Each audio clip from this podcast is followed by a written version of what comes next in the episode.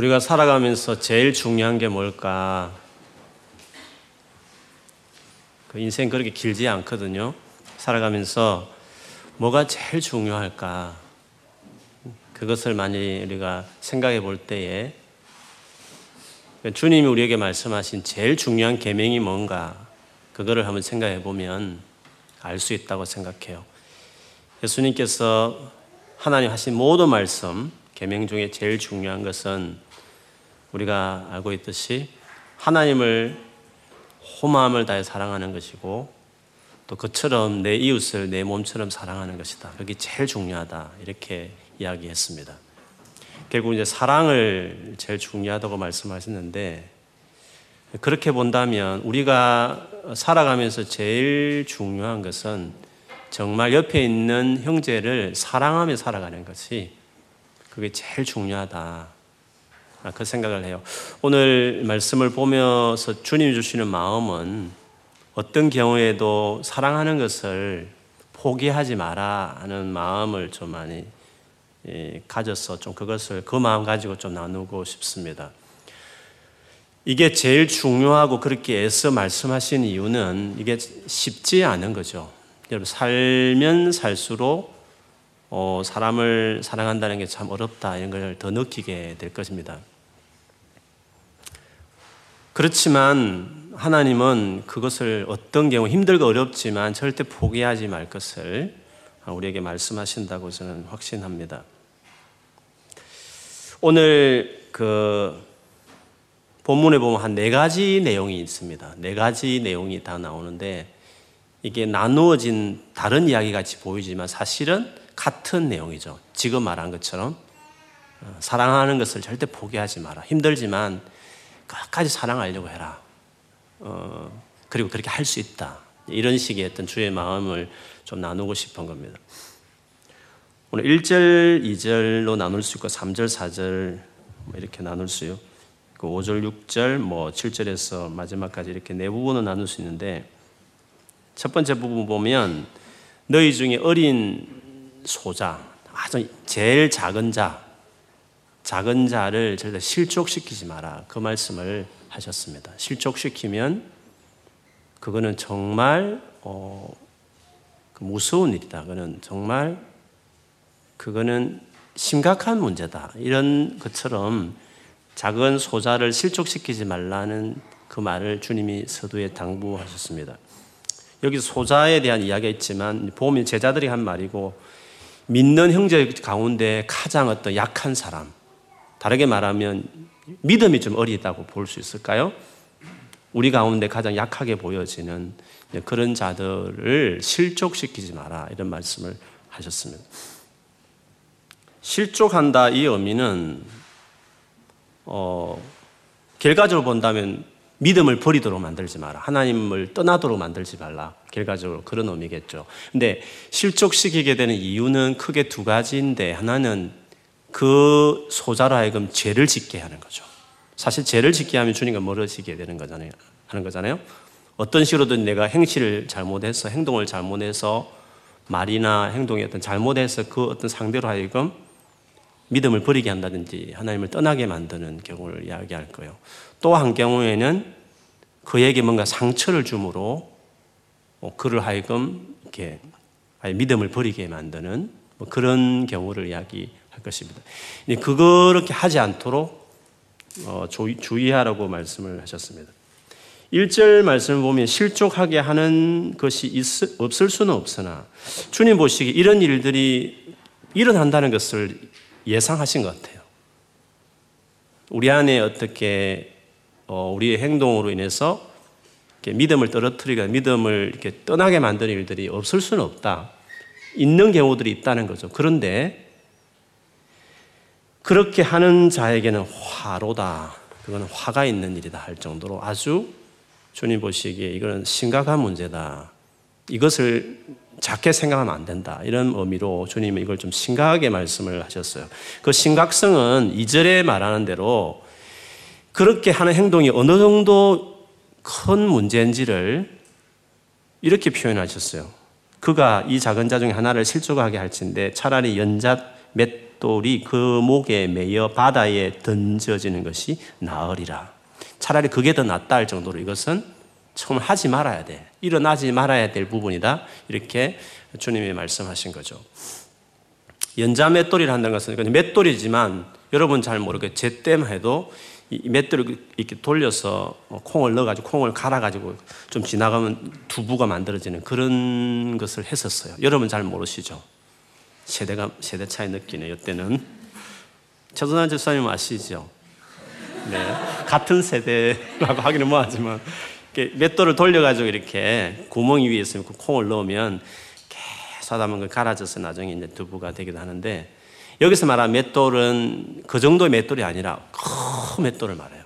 그래서 당나귀나 짐승들이 이렇게 끌어야 될 정도 돌아가는 맷돌을 말해요. 그런 맷돌을 목에 메고 물에 던져버리면 그 사람은 죽는 거죠. 뭐 헤엄쳐 올릴 수도 없는 것이죠. 그런 식의 사형법이 있었다 그래요. 아주 극악한 사람들에게는 그렇게 사형을 시킨 경우도 있었다 그래요. 주님이 보시기에 차라리 그렇게 하는 게 더 낫다. 할 정도로 이 부분은 정말 어, 시리어스하게 이거는 심각하게 생각을 해야 된다. 주님은 그렇게 여기셨습니다. 그래서 우리가 형제에 대해서 우리의 어떤 말이나 행동이나 어, 모든 것에 있어서 정말 상처 주지 않도록 주님을 떠나게 하는 것이 얼마나 큰 아픔인지 주님의 마음을 이렇게 보여주는 거죠. 그래서 형제의 사랑을 포기하지 말라고 말할 때의 어떤 중요한 바울의 모든 이거 서신 읽어보면 형제들에게 걸림돌이 될 것에 대해서 정말 내가 할, 자유가 있지만 형제가 만일에 힘들면 그걸 안 하려고 해야, 해야 된다. 뭐 그래서 오죽 짐승이 어, 갓 들여진 시장에 파는 우상 제물에 바쳐진 음식을 부분이라든지 뭐 여러 가지 절기라든지 뭐 포도주든지 이런 여러 가지 우리 주초 문제 이 모든 것들을 어떤 형제를 마음을 상하게 하는 일들을 만들어내는 일이면 바울은 내 평생에 포도주 한 잔도 입에 대지 않을 것이며 고기도 그 맛있는 삼겹살도 난 평생에 안 먹을 거다. 뭐 이럴 정도로 형제 마음을 상하게 하는 것을 얼마나 이게 주님 보시기에 마음 아픈 일이고 심각한 문제인지를 알고 형제의 걸림돌이 되거나 믿음 어린 사람을 실족하게 하는 부분들은 정말 심각하게 생각하고 그걸 조심스럽게 결정해야 된다는 그 마음을 많이 반영하잖아요. 그처럼 오늘 본문에도 형제를 어떤 식으로든지 간에 죄를 짓게 한다든지 아니면 상하게 해서 그 형제를 이렇게 주님으로 아예 믿음을 떠나버리게 만드는 연약하니까 더 그렇겠죠. 그렇게 하는 것은 차라리 연자맷돌 목에 메고 죽는 게 더 낫지. 그거는 정말 그렇게 되어서는 안 되고 그런 일이 안 일어나도록 그런 일이 일어나게 하는 사람이 되면 안 된다는 것을 이야기해요. 소위 우리가 그런 이야기 듣잖아요. 세상에서 어떤 뭐 믿는 사람 때문에 회사에서 뭐 사장님이든지 아니면 직장의 상사든지 주변에 누구 때문에 믿는 사람에게 사기당하고 뭐 여러 가지 어려움을 주가지고 기독교에 대해 부정적으로 만다고 믿음을 못 갖게 만드는 그런 영향을 주는 크리스찬들이 세상에 있다는 것을 많이 듣잖아요. 여러분도 경험하실 수 있을 것이에요. 그런 자들이 주님 앞에 섰을 때 받을 책망이 얼마나 무서운지를 이제 주님은 이렇게 말씀을 하시는 거죠. 그런 점에서 우리가 주님을 멀어지게 하는 어떤 행동에 대해서 어, 상처 주거나 이렇게 넘어지게 만드는 것들에 대해서 우리가 정말 조심해야 된다는 그것을 이렇게 이야기하고 있습니다. 그 다음에 이어지는 그 3절, 4절은 좀 반대 부분이에요. 어떤 부분이냐면 상처를 받는 입장에서의 의미예요. 앞에 부분은 좀 상처를 주고 막 이렇게 가해자의 입장에서 절대 조심하라고 한 말씀이라면 3, 4절은 내가 이렇게 어떤 피해자, 어떤 상처를 받은 입장에서의 어떻게 해야 되는지에 대한 말씀이라고 볼 수 있어요. 우리는 다 어느 쪽에든 이쪽 편에 설 수 있고 저쪽 편에 설 수 있는 거잖아요. 어떤 경우는 내가 상처받는 입장에 설 수 있지만 어떤 경우는 내가 상처를 주는 입장에도 설 수 있는 거잖아요. 상처를 받은 경우에 보면 3절에 보면 너희는 스스로 조심하라 하면서 만일 내 형제가 죄를 범하거든 여기서 말하는 죄라는 것은 특별히 나에게 나에게 뭔가 큰 죄를 즉 나에게 어떤 상처를 주었을 경우를 이야기하는 거겠죠. 그런 경우면 경고하고 가서 그것을 잘못을 지적하는 거죠. 경고하고 회개하거든 용서하라 이렇게 말씀을 하셨어요. 지연죄에 대해서 경고하고 그 다음에 용서하라고 말했는데 뒤에 보면 하루에도 어, 일곱 번이라도 회개하고 돌아와서 말하면 일곱 번이라 용서하라고 말했는데 이 분위기를 본다면 내게 상처 준 사람에 대해서 이렇게 계속 그 사람을 품어주려고 하는 어떤 그런 의도성의 태도를 강조하는 말이라는 것을 우리가 짐작할 수 있습니다. 근데 성경 전체를 볼 때 주님이 어떤, 어떤 사람의 죄를 지적할 때 주님의 태도라든지 주님이 하신 말씀을 보면 항상 그래요. 그 죄를 지은 그 사람에 대해서 죄를 지적하는 사람들은 항상 그 상대를 살려내기 위한 목적으로 죄를 지적해요. 죄를 지었다 해서 그 사람을 인격으로 모독한다든지 그 사람을 폄하한다든지 혹은 함부로 대하고 그렇게 주님은 절대 하지 않았어요. 죄인을 다루시는 하나님의 태도를 쭉 보시면 되게 인격적이어요. 그게 우리가 여기서 죄를 경고하라 해서 맞아. 죄를 지어서 같이 지적해야 돼. 이런 의미로 그냥 어, 하는 의미라 경고라는 것이 그런 의미로 어, 상대에 대해서 함부로 대한다는 느낌을 전혀 가지면 안 돼. 왜냐하면 뒤에 내용을 보면 일곱 번이나 받아주라는 말을 강조하기 때문에 이 경고도 역시 사랑 어린 어떤 경고라는 것을 우리가 짐작할 수 있죠. 죄를 지적하는 데 있어서 좋은 샘플이 되는 것은 어, 여러분 몇차 제가 말씀드린 게 있지만 다윗의 죄를 지적할 때 하나님의 태도예요. 다윗의 죄는 어떤 죄인지 알잖아요. 가장 친한 친한 가장 생명 걸고 자기를 위해 싸워, 싸워 주는 우리아라는 그런 신하의 아내를 침대에 불러 들여 가지고 임신시키는 아주 간, 간음을 저지르는 그리고 그건 그 우리아까지 죽이잖아요 다윗이 살인과 간음과 거짓과 이 폭력을 행사하는 다윗인데 그런 몹쓸 다윗의 죄를 지적할 때 사무엘 하 12장에 보면 나단을 보내서 그 다윗의 죄를 지적하거든요. 한 1년을 하나님께서 지켜봐요. 근데 다윗이 해결을 하지 않자 나단을 보내어서 죄를 지적할 때 처음에 뭐 양의 비유를 들잖아요. 그 내용을 보면 비유를 먼저 이야기해요. 처음부터 바로 직접 다이렉트로 말하지 않아요. 아주 조심스럽게 죄인을 다루어요. 하나님은. 그리고 스스로 깨닫도록 이렇게 아주 지혜롭게 접근하는 모습을 보여요. 그 다음에 그 죄를 막상 지적할 때 하나님이 하신 태도를 보면 그 사랑에 호소하면서 그 죄를 나무라요. 이런 식이죠. 다이사, 네가 어 진짜 목동으로 있을 때 나는 사울 왕의 모든 그 사울 왕의 모든 것을 사실 너에게 다 주었었다. 근데 뭐가 부족했니? 부족한 말 하지. 내가 더 줄 텐데. 왜 그렇게 했어? 뭐 이런 식이죠. 그래서 하나님께서 다윗을 죄를 지적할 때 너무 사랑하는 마음과 아픈 마음에서 아주 그 책망하셨지. 막 그 사람에 대해서 막 인격적으로 이렇게 그 가치를 이렇게 낮춰보는 마음으로 그 죄를 지적하지 않았거든요, 하나님은. 하나님 항상 그래요. 선악과 담은 아담을 찾아올 때도 그랬고, 성경 전체를 볼 때, 이스라엘 백성을 책망할 때도 그랬고, 항상 이, 이 태도를 가지고 늘 죄인을 바라보셨어요. 죄인을, 죄를 경고할 때 그랬어요.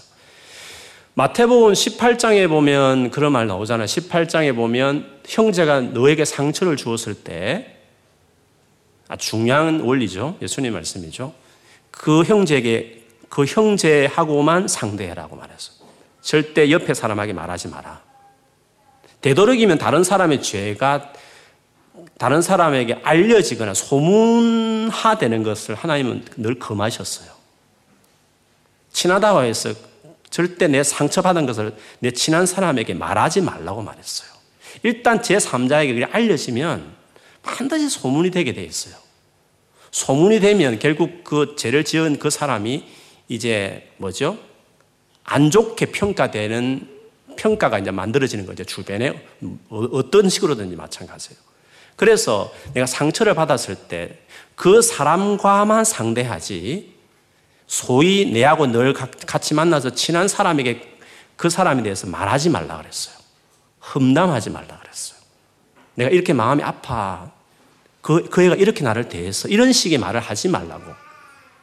결혼해도 자기 아내와 자기 남편에도 말하면 안 되는 거예요. 그래서 얼마나 못을 죄를 했지만 그 죄인을 다룰 때에도 그 사람까지도 상처 안 받도록 잘 처신하라고 이야기할 정도로 주님은 죄를 다룰 때 정말 죄인을 향해서도 마지막까지 인격적으로 대하는 말씀을 많이 하셔요. 그래서 그 사람과만 상대하라. 아무도 말하지 말고 상처받은 것도 이야기하지 말고 그 사람과 대면하라고 그랬어요. 그 대면하는 이유도 성경에 보면 그 형제를 얻기 위해서 하라고 그랬어요. 가서 마음이 상했으니까 따진다든지 뭐 예를 들면 내가 얼마나 힘들었는데 네가 그럴 수 있니 이런 의미로 만나지 말라고 그랬어요. 그 형제를 그 죄에서 돌이키게 하기 위해서 즉 그를 정말 도와줄 의미 목적에서 그를 만나라고 성경에 말을 했다는 거죠. 그런 마음 갖는데 불구하고 그 사람이 받아들이지 않는다 했을 때 성경에 보면 두세 명의 정인들을 데려가라 했어요. 여기까지도 아직도 소문 내지 말라 그랬어요. 두세 정인이라는 것은 그 문제를 그냥 아는 사람이에요. 그렇죠? 그 형제의 죄를 같이 아는 사람이에요. 그리고 그건 잘못됐다라고 다 인정하는 사람들이라는 거죠. 그 사람들 데리고 같이 가서 설득하라는 거죠. 여기까지도 아직 소문이 안 나가요. 이것을 모르는 사람에게 입 한마디도 말하지 않아요. 마지막까지 그 죄 지은 죄인이 지은 것이 다른 사람의 제3자에게 모르는 사람에 알려지게 만드는 일들을 예수님 하지 말라고 그랬어요. 이 소문 내는 거는 아무리 그 사람이 잘못했지만 그거를 막 그걸 전혀 못 들은 사람에게 사실은 이런 일이 있었다 하면서 이렇게 말하지 말라는 거죠. 근데 혼자 아니라 두세 사람이 가서 말을 해도 만일 안 들으면 그때 이제 교회에 말을 해야 했어요. 물론 그 교회는 이제 우리라면 셀 정도의 소그룹 단위였으니까 그 정도에게 말을 하라 그랬어요. 그리고 그 사람을 개인적으로 잘 아는. 아, 그런 일이 있어서 몰랐는데 그래서 근데 그 전에 미리 몇 차례 이미 말을 한 거죠. 그래도 말을 듣지 않는 경우였어요. 가서 말을 했는데 불구하고 그 사람이 또 안 들어요. 정말 그거는 그 사람이 너무 완고하고 나쁜 거죠. 그 말을 듣지 않는 경우에. 그때 말하기를 이방인과 세리처럼 즉, 아, 이 사람은 믿음이 전혀 없는 사람 같아 라고 여기라고 그랬어. 그 의미는 그 사람하고 펠로십을 갖지 말라는 거죠. 어떻게 보면 그는 관계에 대해서 명확하게 징계하는 것과 비슷한 것일 수 있어요. 근데 그것도 이유가 있어요. 그렇게 할 때 그것이 그 사람은 좀 못된 놈이야. 음? 세상에 자기가 잘못한 거 끝까지 뉘우치지 않다니. 그렇게 해서 할 대로 다 해봤는데 안 됐어. 더 이상 저희하고 사귀지 말자. 그렇게 냉정하게 선을 끊는다는 게 아니에요. 그 마지막 구절을 보면 그 유명한 구절 있잖아요. 합심해서 저를 위해 기도하라고 말했어요. 그러면 주님이 들어주실 것이고 두세 사람이 내일은 모인 곳에 같이 있을 것이다. 그 말을 하셨는데 그 말은 무슨 말이냐 마지막까지 그렇게 고집스럽게 자기 잘못을 뉘우치지 않는 사람일지라도 그를 사랑하는 그 소그룹 공동체들이 그를 위해서 열심히 그 영혼을 불쌍히 여기서 기도하라고. 그러면 하나님께서 그 기도를 듣고 그 문제를 해결해 주실 것이다. 그 주님은 마지막까지 심지어 자기 죄를 뉘우치지 않는 사람까지도 그 관계를 포기하지 마라. 경고하지만 그리고 돌아오면 얼마든 일곱 번이나 받아줄 만큼 어, 그 형제의 죄를 지은 형제까지도 포기하지 않고 잃어버리려고 하지 않고 같이 가려고 하고 끝 끝까지 그를 위해서 사랑해서 기도하라고 말하는 이 주님의 이 가르침들을 보면 얼마나 이 사랑하라고 하는 이 사랑이라는 의미가 주님에게 중요한 일인가를 이런 여러 가지 말씀을 봐도 우리가 알 수 있는 거죠. 그래서 두 번째로는 이렇게 상처를 받은 입장에 섰을지라도 절대 그렇게 하지 말 것을 이야기했습니다. 이 정도 이야기를 들어보면 우리가 이제 생각하기를 참 너무 어렵다. 어떻게 그렇게 행할 수 있을까? 그리고 우리가 뭐 지내다 보면 관계 때문에 상당히 어렵잖아요. 너무 힘들고 막 여러 가지 그런 거 있는 거잖아요.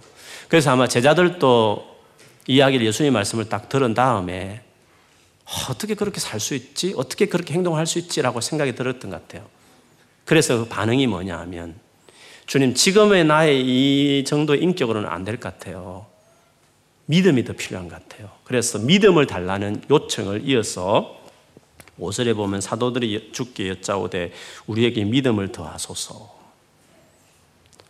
참 그 어려운 그 일을 어떻게 내가 할 수 있겠어요? 지금은 나의 이 믿음으로는 그렇게 살아갈 수 없을 것 같아요. 그러니까 주님 내게 믿음을 주시면 더 믿음이 내가 자라야 성숙해야 그런 사랑을 실천할 수 있으니까 제발 주님 내게 믿음을 좀 더해달라고 이렇게 예수님께 간청을 했었어요. 그럴 수 있는 거죠. 우리도 그렇지 않습니까? 하나님 내게 더 은혜를 주셔야 될 것 같아요. 그래야 내가 더 이렇게 살아갈 수 있을, 순종할 수 있을 것 같아요. 라고 생각할 수 있는 거죠. 근데 주님의 답변은 그 사도들의 그 간구에 대해서 좀 잘못됐다는 식의 답변으로 이 말씀을 사실 하셨어요. 6절에 보면 너희에게 겨자씨 하나일 만한 믿음이 있었더라면 겨자씨라는 것을 우리가 늘 잘하는 제일 작은 씨라고 일컬어지는 물론 제일 작지는 않다고 그래요. 겨자씨보다 더 작은 씨가 있다고 말을 하긴 해요. 그런데 겨자씨의 그 상징 자체가 제일 작다라는 상징으로 일컬어져 있어요. 어쨌든 이 말을 했다는 것은 너희가 믿음 중에 제일 작은 믿음을 가지고 있었어도 뽕나무를 명하여서 뽕나무가 뽑혀가지고 바다에 심겨지라 해도 심겨진다는 거죠. 무슨 말이냐 하면 아무리 작은 믿음일지라도 할 수 있다. 주님은 말하는 더 큰 믿음을 요구하지 않아도 적어도 믿음이 있으면 그 믿음이 아무리 작아도 사랑할 수 있다는 거죠. 주님은. 더 큰 믿음을 달라라고 요구하는 것이 그게 잘못된 거야. 계자씨만한 믿음이 있어도 충분히 이렇게 살아낼 수 있어라는 의미로 주님이 이제 답변을 하신 거죠. 뽕나무는 그 나무 자체가 어떤 돌 감나나무라고 어떤 분들은 말씀하시기도 하는데 뽕나무는 뿌리를 깊이 내리고 옆 넓게 이렇게 뿌리 내리는 나무래요. 그래서 오늘 책에 보니까 그 뿌리만 남아서도 600년을 버틸 수 있다. 이렇게까지 이야기를 하더라고요. 깊이 뿌리 내려서 옆 퍼지니까 그 뽕나무를 뽑는 것은 불가능해요. 그러니 그러 힘들다는 거죠. 그런데 그렇게 힘든 뽕나무인데 불구하고 조금만 믿음만 있어도 그게 그걸, 그걸 뽑아내 가지고 신기게 할 수 있다. 이것은 주님 말씀하시듯이 지금 내가 이렇게 형제 사랑하기를 포기하지 말고 정말 이런 놀라운 사랑을 실천하고 했을 때 제자들은 믿음 없어요. 믿음 주세요. 그러면 할게요. 라고 말했는데 그 생각 잘못된 거야. 믿음이 아무리 작아도 일을 할 수 있어. 그 말은 예수님이 생각하기에 믿음의 그 믿음의 위대함을 지금 말씀하신 거죠. 우리가 믿음을 가졌다는 건 대단한 거야. 우리가 가진 믿음은 엄청난 일을 만들어낼 수 있는 것이다. 그렇게 이야기하신 것이죠. 믿음이 얼마나 대단한가 하는 것들은 우리가 알아야 되는데 우리가 자칫 이런 생각을 많이 해요. 제자들 같은 태도를 가질 때가 있어요. 나 믿음이 없어요. 나 성령 충만이 더 필요해요. 혹은 하나님 더 능력을 주셔야 돼요. 그래야 내가 순종할 수 있지. 내가 그런 게 없기 때문에 나는 잘 못해요. 이런 생각을 할 때가 많이 있잖아요. 그래서 사모하는 것은 귀한 일이에요. 당연히 사모해야 되죠. 언제나 은혜를 사모하고 갈망하는 건 너무 당연한 건데, 근데 이미 믿음이 없는 것도 아니고 이미 믿음이 정말 있는 사람이면 어떤 믿음이든 진짜 믿음이면 그게 아무리 작아도 주님 보시기에 그 믿음은 대단한 거다. 이런 일을 만들어낼 수 있다라고 주님이 말씀했다는 점에서 우리가 가진 믿음을 과소평가하면 안 돼요. 우리 믿음이 너무 대단하다는 것을 우리 기억해야 되는 거죠. 믿음이 얼마나 대단한가에 대한 이야기는 믿음장이라고 일컬어진 히브리서 11장을 보면 알 수 있어요. 그래서 어떤 사람은 뭐 IS 앞에 총이 들어오면 믿음을 부인하면 어떡하겠 이렇게 생각. 저는 걱정하지 않아요. 진짜 믿음이면 진짜 하나님이 주신 성령으로 말미암아 거듭나서 이루어진 믿음이면 저는 감당해낼 수 있다고 저는 생각해요. 뭐 우리 자신이 자신 있어가 아니라 하나님 주신 그 믿음의 위대함을 믿기 때문에 그래요. 그때 뭐 성령이 도와주시든지 할 거라고 저는 생각해요. 그런 점에서 믿음을 단순한 지적인 동의라든지 뭐 주님에 대한 긍정적인 생각이 아니라 믿음이라는 것은 실제고 대단하다는 거죠. 히브리서 11장에 보면 믿음의 사람들 많은 예들이 나오는데 노아 같은 것만 보세요. 노아는 하나님께서 비가 홍수가 내려서 세상을 심판할 테니까 그때 살아남을 수 있는 큰 배 방주를 지어라고 이야기했잖아요. 그러나 노아는 천재 창조 이후에 얼마의 그 어떤 시간 동안 노아 시대가 있었는데 노아 때는 성경에 보면 한 번도 비를 경험하지 못했어요. 하늘에서 이게 비 내리는 것을 경험하지 못한 사람이었어요. 근데 엄, 엄청나게 비가 내려가지고 이게 전 세계에 물을 덮을 것이라는 것은 노아에게는 한 번도 경험해 보지 못한 일이었어요. 그럼에도 불구하고 그렇게 있을 거니까 배를 만들라고 했을 때 노아는 그대로 순종해요. 믿음으로 그렇게 했다고 말했어요. 120년을 그렇게 했어요. 노아는 오랜 순종의 예죠. 한번 1, 2년 해보고 안 돼. 이렇게 아니라 120년을 일어나기까지 꾸준히 많은 욕을 듣고 그 일이 안 일어날 것 같은 상황 가운데도 꾸준히 그 하는 그게 노아의 믿음이거든요. 근데 노아로 하여금 그렇게 하게 했던 것이 믿음이었다는 거예요. 믿음은 그 위대한 거예요. 그렇게 해내게 하는 능력이 믿음인 거죠. 아브라함은 강남 같은 그 고향을 떠나서 평생의 원시인으로 살았거든, 아브라함은. 갈대 우르는 메소포타미아 문명의 발생지이기 때문에 한국의 강남과 압구정이란 말이야. 거기에서 살았던 잘 사는 사람이었는데 하나님 부르심을 받은 후에 평생에 텐트 치면서 이쪽 저쪽 아내를 여동생을 쏘게야 될 정도로 위험한 상황을 막 평생을 불안한 삶을 겪으면서 평생을 살다가 죽었거든요. 아브라함은. 그래서 아브라함은 그렇게 살아갈 수 있었던 것이 히브리서 11장에 보면 믿음으로 가능했다고 말해요. 믿음은 그런 상황을 감당해내는 거거든요. 그 대단한 거죠. 믿음의 능력이라는 게. 모세는 어때요? 모세는 공주의, 바로 공주의, 그, 그 바로의 공주는 레이디 아니에요. 아줌마예요. 그 공주라는 거는. 그렇지만 아기를 낳지 못했어요. 그 아기 낳지 못한 나중에 여왕으로 지내기도 했어요.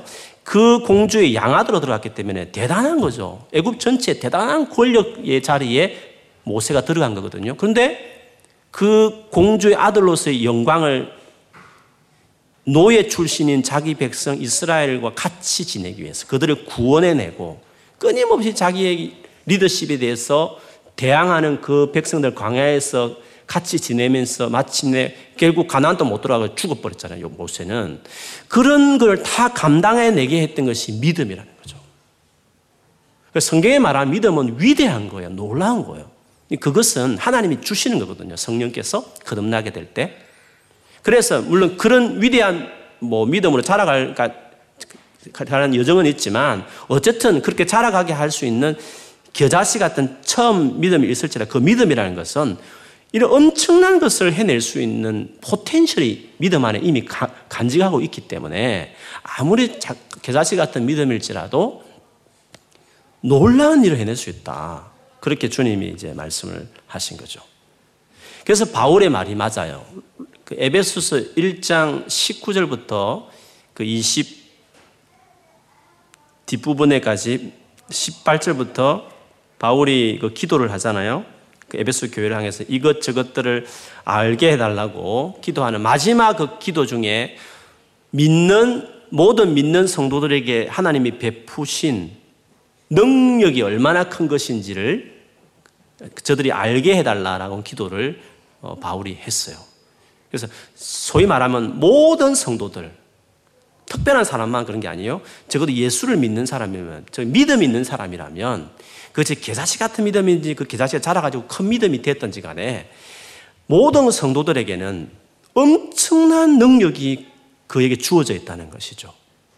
그 능력이 어떤 능력인지를 좀 설명했어요. 예수님을 부활시킨 능력. 성천시킨 능력, 보좌 우편에 앉힌 능력, 모든 만물을 다스리게 만들게 한 바로 그 동일한 능력이 어, 모든 믿는 사람에게 다 주어져 있다라고 바울은 말했는데 그거를 예수 믿어도 모른다는 거죠. 그래서 그것을 알게 해달라고 바울이 간절히 기도했어요. 오늘 예수님 같은 말씀이죠. 아무리 믿음이 어려도 설사 계자시 같이 조그만 믿음일지라도 그 믿음 자체는 엄청난 파워가 있다는 것이죠. 그래서 알아야 된다고 이야기를 하셨어요. 그래서 예수님 말씀하시기를 또 다른 뭔가 믿음을 구하고 너 믿음이 적기 때문에 나는 못해요라고 핑계하지 말라는 거예요. 물론 믿음이 자라야 되는 건 맞아요. 그리고 하나님 은혜를 갈망하는 건 맞아요. 그러나 비록 믿음이 작다 해서 그래서 내가 지금 순종하지 못하고 또 너무 힘들기 때문에 안 하겠다고 말하는 변명거리로 삼으면 안 된다는 거죠. 보통은 그렇죠. 하나님 은혜를 안 주시니까. 지난주 말했지만 하나님 나를 안 만나 주시니까 남들처럼 저렇게 막 뭔가를 안 해주시니까 내가 순종 못하는 거예요, 하나님. 왜 나는 은혜를 안 주세요? 그러니까 하나님 은혜를 안 주시니까 내가 이렇게 못 사는 거예요. 라고 그러니까 믿음을 더 주세요. 라고 구하는 오늘 제자들처럼 우리 행동할 때가 너무 많다는 거죠. 그렇지 않아요. 예수를 아예 안 믿으면 몰라요. 그거는 좀 다른 부분이에요. 근데 정말 예수를 믿는 게 분명하면 예수님 나를 위해서 돌아가신 게 나는 확실하고 그렇게 예수를 위해 살겠다는 나의 주인이라는 것이 분명한 그 가장 기본적인 믿음이 정말 확실하다는 것이 정확하면 아무리 계자씨 같은 믿음일지라도 우리는 이런 가장 어려운 형제 사랑이라는 이 부분도 해낼 수 있다는 거예요. 그래서 이런 불순종에 대해서 믿음이 어리기 때문에 못했다는 그런 식으로 자기 변명이나 혹은 은혜를 안 주신 하나님께 탓을 돌리는 이런 행동들은 정말 어, 비급한 거예요. 주님은 그렇게 말씀하지 않으셨어요. 믿음이 어리다고 어려도 놀라와. 어려도 충분히 할 수 있어. 시간이 좀 필요할지 모르겠지만 네가 가진 믿음을 가소평가하지 말라고. 어마어마한 거야. 믿음 믿는다는 것은 주님이 네, 그렇게 말씀을 하셨습니다. 그러므로 그, 그런 확신이 필요해요. 그래서 우리는 뭔가 자꾸 믿음이 큰 믿음에 대해 확인을 하고 싶어요. 찌릿찌릿한 은혜가 임해야 되고 뭔가 뭔가 뭐 내가 피지컬하게 뭔가 느껴져야만 되는 것 같고 뭔가 이렇게 막 현상이 나타나야만 비로소 순종할 수 있는 뭔가 뭐죠? 격려를 받을 수 있다는 뭐 자신감을 가질 수 이런 생각들을 너무 많이 한다는 거죠. 예, 그렇지 않아요. 정말 신뢰하고 하는 게 중요해요. 그런 자신감이 필요해요. 믿음에 있어서는. 그래서 어, 주님이 이 말씀을 꼭 기억하셔요. 계자씨 같은 믿음이 있어도 엄청난 일을 해낼 수 있다. 그러면 너 순종할 수 있어. 그리고 반드시 해낼 수 있어. 그 믿음이 그 놀라운 거야. 그런 주의 말씀과 같은 것이죠. 마지막에는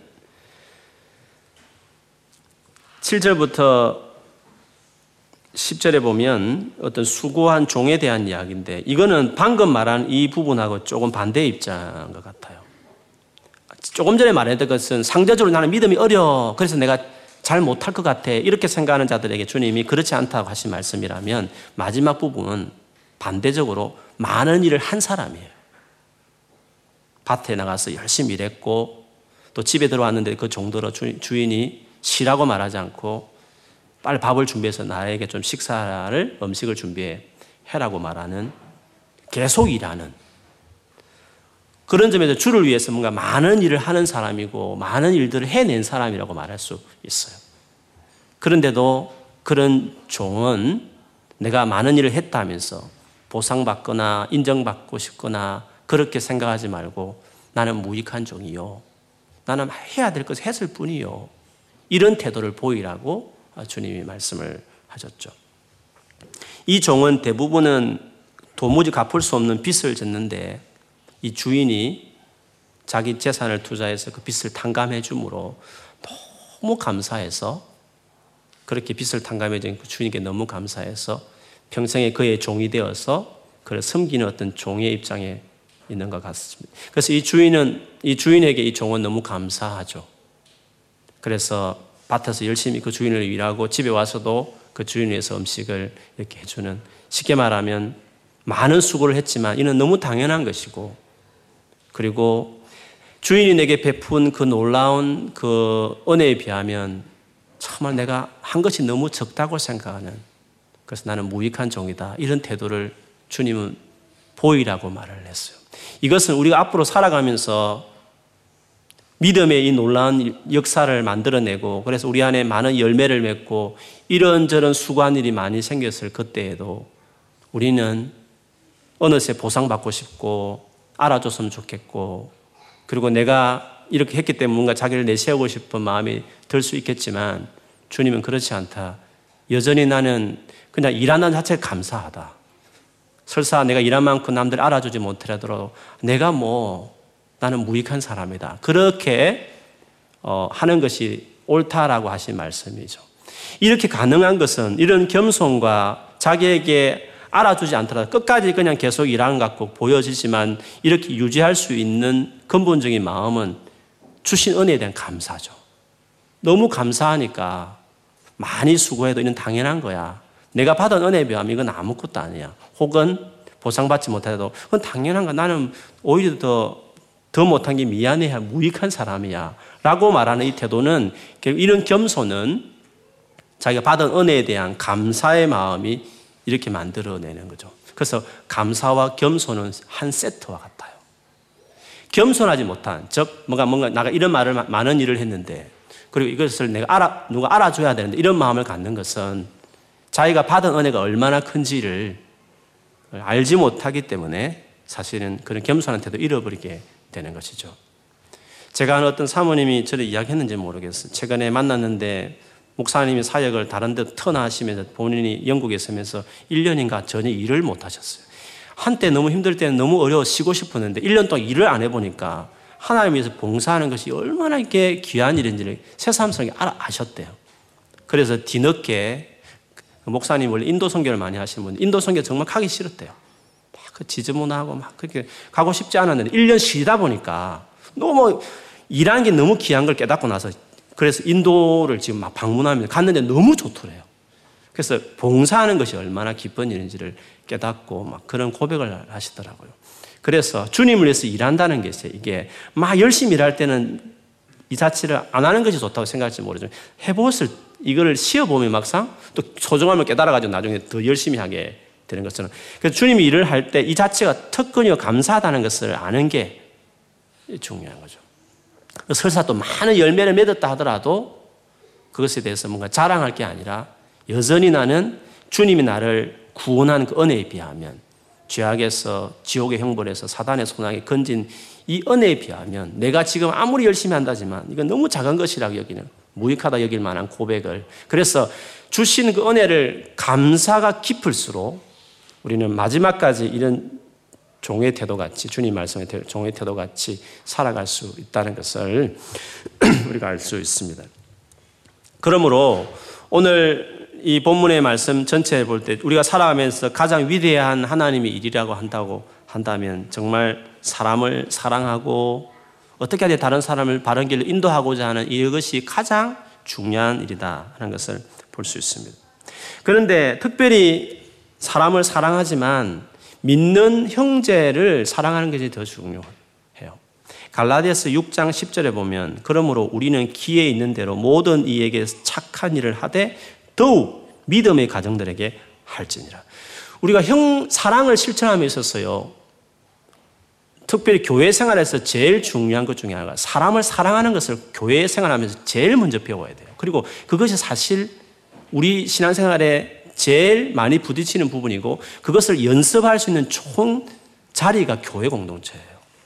그래서 교회 생활할 때 수많은 많은 일들이 있지만 또 그런 일을 같이 하지만 그러나 역시 사람을 사랑해내는 것들을 배워가고 그거를 막 싸워가면서 극복해내고 어떤 경우에도 포기하지 않는 그런 결단들이 우리에게 필요한 거죠. 그렇기 때문에 어, 이런 형제 사랑들을 교회 안에서 특별히 많이 실천하는 게 중요해요.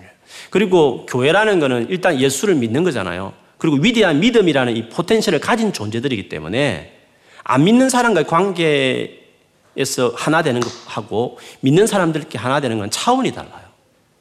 그래서 교회 안에서 이미 믿는 사람들 안에서 아무리 여러 가지 어려운 문제가 있고 관계 안에 걸림돌이 있어도 믿는다는 그 한 가지만으로 그 믿음이란 엄청난 포텐셜이 있다는 점에서 우리는 그 교회 안에서 특별히 믿음의 가정에게 더 잘하라고 말하는 바울의 권면처럼 믿음의 형제 안에서 이 정도 사랑을 하지 못하면 같이 믿음이라는 엄청난 포텐션을 가지고 있는 관계들 안에서 이것을 해내지 못한다면 세상에 안 믿는 사람들, 이런 믿음이 없는 사람들을 사랑하고 관계 맺는 것은 당연히 더 어려운 거죠.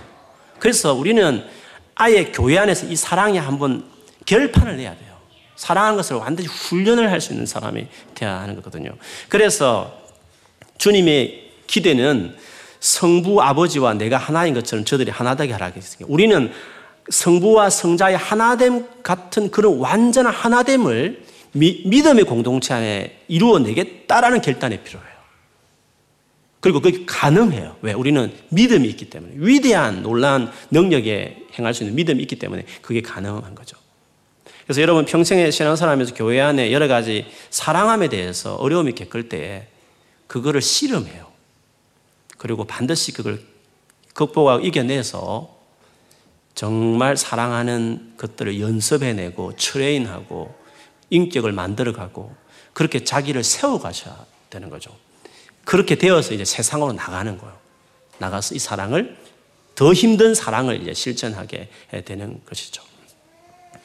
그래서 오늘 주께서 주신 이 본문의 말씀에서 주의 마음은 힘들지만 그게 정말 어려운 것이지만 그게 제일 큰 계명이기 때문에 정말 어렵지만 사람 관계에서 사랑하는 것들을 어, 포기하지 마라. 그, 그리고 그것을 계속 하려고 하면서 그렇게 살다가 인생 끝나도 좋다. 그게 의미가 있는 거다.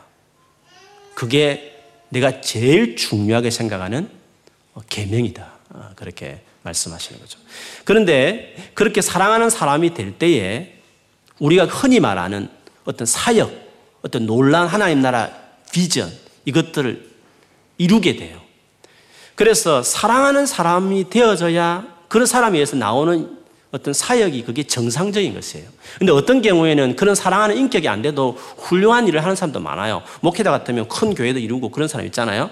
그런데 사랑으로 안 해도 이룰 수 있어요. 어떤 우리가 보기 큰 일을 이룰 수 있지만 그거는 비정상적인 방법이에요. 어떤 회사 운영하듯이 군대식이든지 그런 식으로 시스템화 시켜서 교회를 부흥시킬 수 있어요. 근데 그런 교회는 항상 기형적인 부흥이에요. 삐뚤어진 부흥이기 때문에 항상 그 공동체 안에 문제가 많아요. 그래서 편법 써둬서 이런 원칙 안, 안 지켜서 어떤 큰 일을 만들어낼 수 있지만 저는 그 일들은 다 문제가 많다고 생각해요. 물론 하나님이 그걸 통해 역사할 수 있다고 저는 생각해요. 빌리포스 1장에 보면 이렇게 하나 저렇게 하나 그리스도를 전파되게 하는 어떤 목적을 이룰 수 있지만 주님이 생각하는 가장 순리는 이런 사랑을 이루는 사람이 되어지고 거기서 나오는 자연스러운 이런 열매적인 그런 어떤 일들이 만들어지는 것이 주님이 바라시는 어떤 일의 순서와 같아요. 그래서 여러분이 정말 사랑하는 사람으로 부족하지만 또 세워가고 변화시키고 성장하게 되어지면 그런 여러분을 통해서 이런 자동적으로 일어나게 되는 거죠. 정말 열매가 나타나게 되는 것이죠. 그런 점에서 사람을 사랑하는 것은 너무 중요하고 중요한 이것은 절대 포기하지 말아야 돼. 어떤 경우에도. 특별히 믿는 사람과의 관계에서는 절대로 포기하지 말아야 돼. 이거는 너무 중요하다고 주님이 우리에게 말씀하셨습니다. 그러므로 여러분 교회 공동체 안에서 그거를 반드시 연습하세요. 혹시 관계 안에 어려움이 있는 분들이 계시거든 꼭 기도하시고 극복해내셔서 그 충분히 할 수 있다. 네가 믿기 때문에 충분히 해낼 수 있다. 그리고 시간이 걸려도 그걸 해내라고. 그러면 너를 통해서 큰 일이 일어날 것이다. 기형적인 어떤 일 말고 아주 건강하고 정말 선한 영향을 미칠 수 있는 어, 사역자, 일꾼, 하나님 나라 어, 비전 메이커가 될 수 있을 것이다. 주님이 그렇게 말씀하셨습니다. 평생에 여러분 이렇게 살아가는 사람으로 여러분 세워 가시기를 주의 이름으로 축원합니다. 오늘 기도하시면서 이런 사람 되게 해달라고 더 구하고 또 그렇게 살아가는 여러분 되기를 주의 이름으로 축원합니다. 아멘.